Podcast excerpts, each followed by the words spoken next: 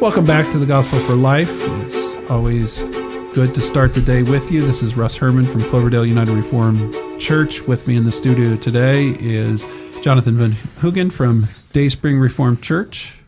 It's very good to be with you and also with our uh, special guest today, um, Alan Burrows from King's Congregation and Vinny Heinke from Valley Life.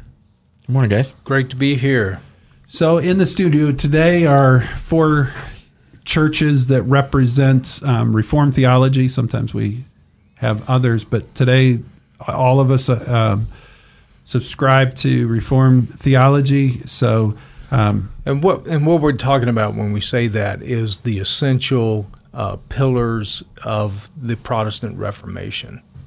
So, three of us subscribe to what are called the the three forms of unity and then Alan is the. You want to describe what the three uh, forms the three are? forms the, yeah. are the Belgic Confession, which is a systematic theology. It gives you the the articles, broad articles of of what we believe on certain theological topics, and then you have a catechism, which is just a question and answer called the Heidelberg Catechism, which is an instructive tool, um, mm-hmm. broken down into 52 Lord's Day. The idea was that each Sunday of the year, then you would talk about the truths of that particular Lord's Day. Patterned off of uh, the book of Romans, yep. but also going through, um, you know, the Lord's Prayer and the Apostles' Creed and the Ten Commandments. Yep. And then the final one is a document called the Canons of Dort, um, which, um, in just layman's term, deal with the five points of Calvinism, often with the acronym TULIP.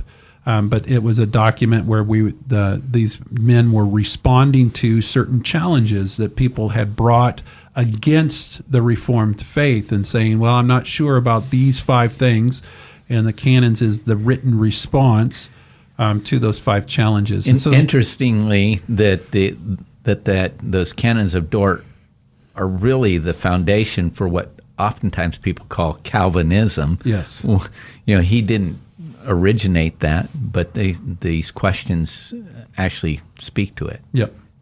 And Alan is the odd man out in the room just in the fact that his church doesn't subscribe to the three forms of unity. I'll let Alan talk about what his church actually would yeah. hold to. Yeah, so we're in a denomination called the Communion of Reformed Evangelical Churches.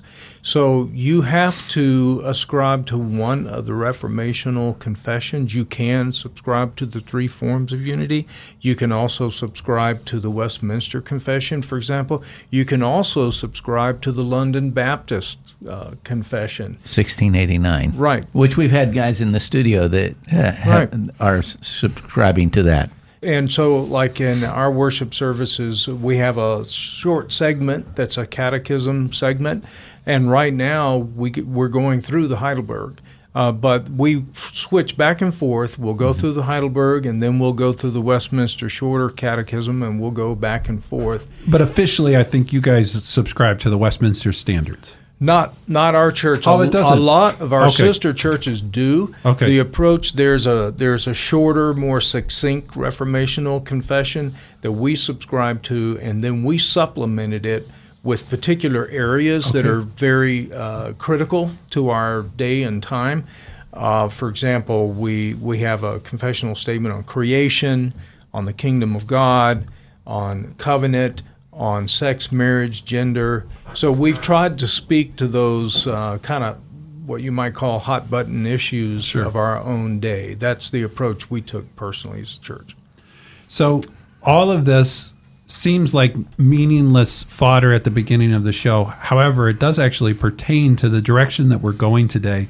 We all believe that the Christian faith is rational and we all have these statements, these documents that we say we not only believe that they're true, but we're willing to um, subscribe to them and submit to their authority as they're in line with the Word of God. We recognize them as accurate summaries of God's Word, you know, because you know you don't have a, a table of contents or a concordance in your Bible, um, but there are themes and subjects which um, you want to collect in in, a, in an understanding of what the Bible says about these things.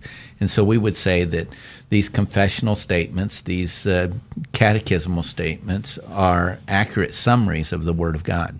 So to be confessional is to testify that we believe that the faith is rational. So the question today is is the Christian faith actually rational? Naturally, we all say yes, but maybe it would be helpful for our listener to hear well why? Why do we believe that the Christian faith is, is rational?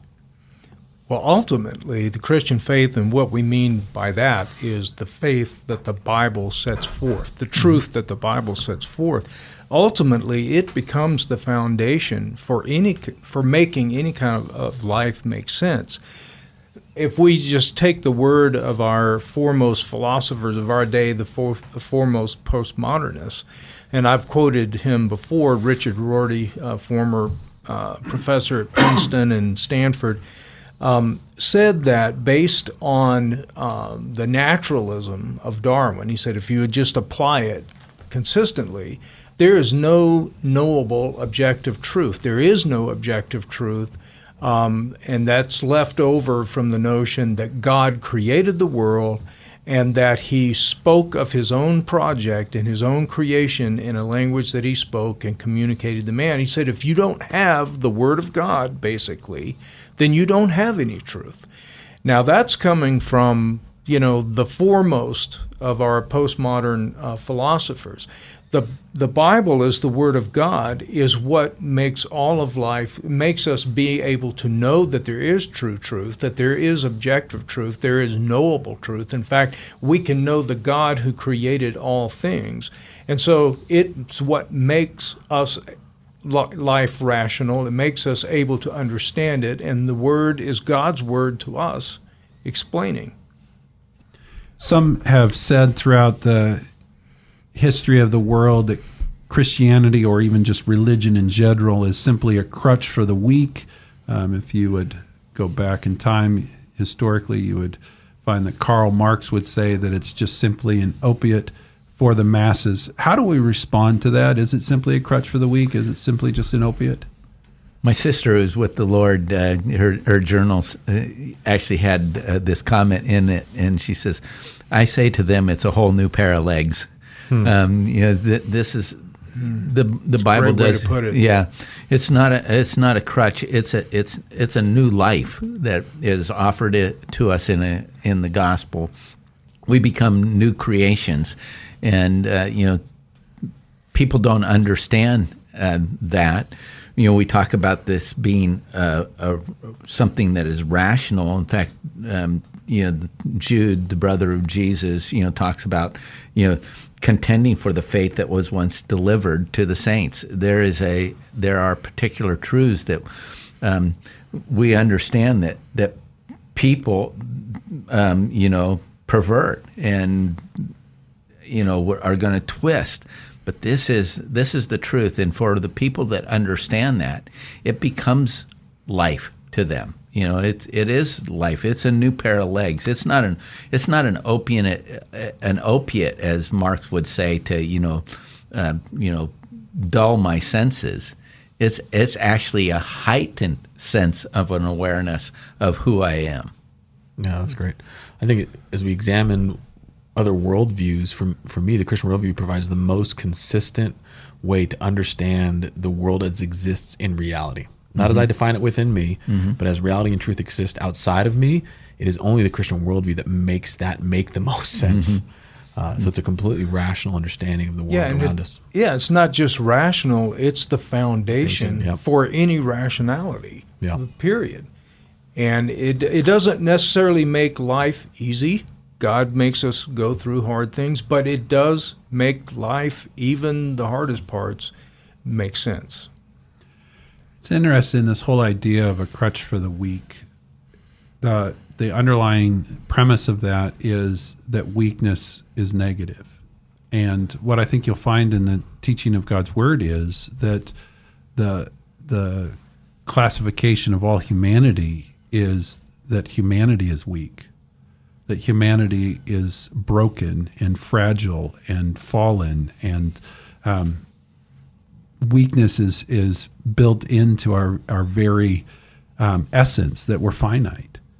Um, and so it's Christianity is not a, a crutch for the weak, it's strength for the weak. It's an answer to our weakness. Yeah, I mean, I've- Paul would say, wait, wait, how many of you were wise? How many of you were were of substance? How many of you were were of value? I mean, all of you weren't anything.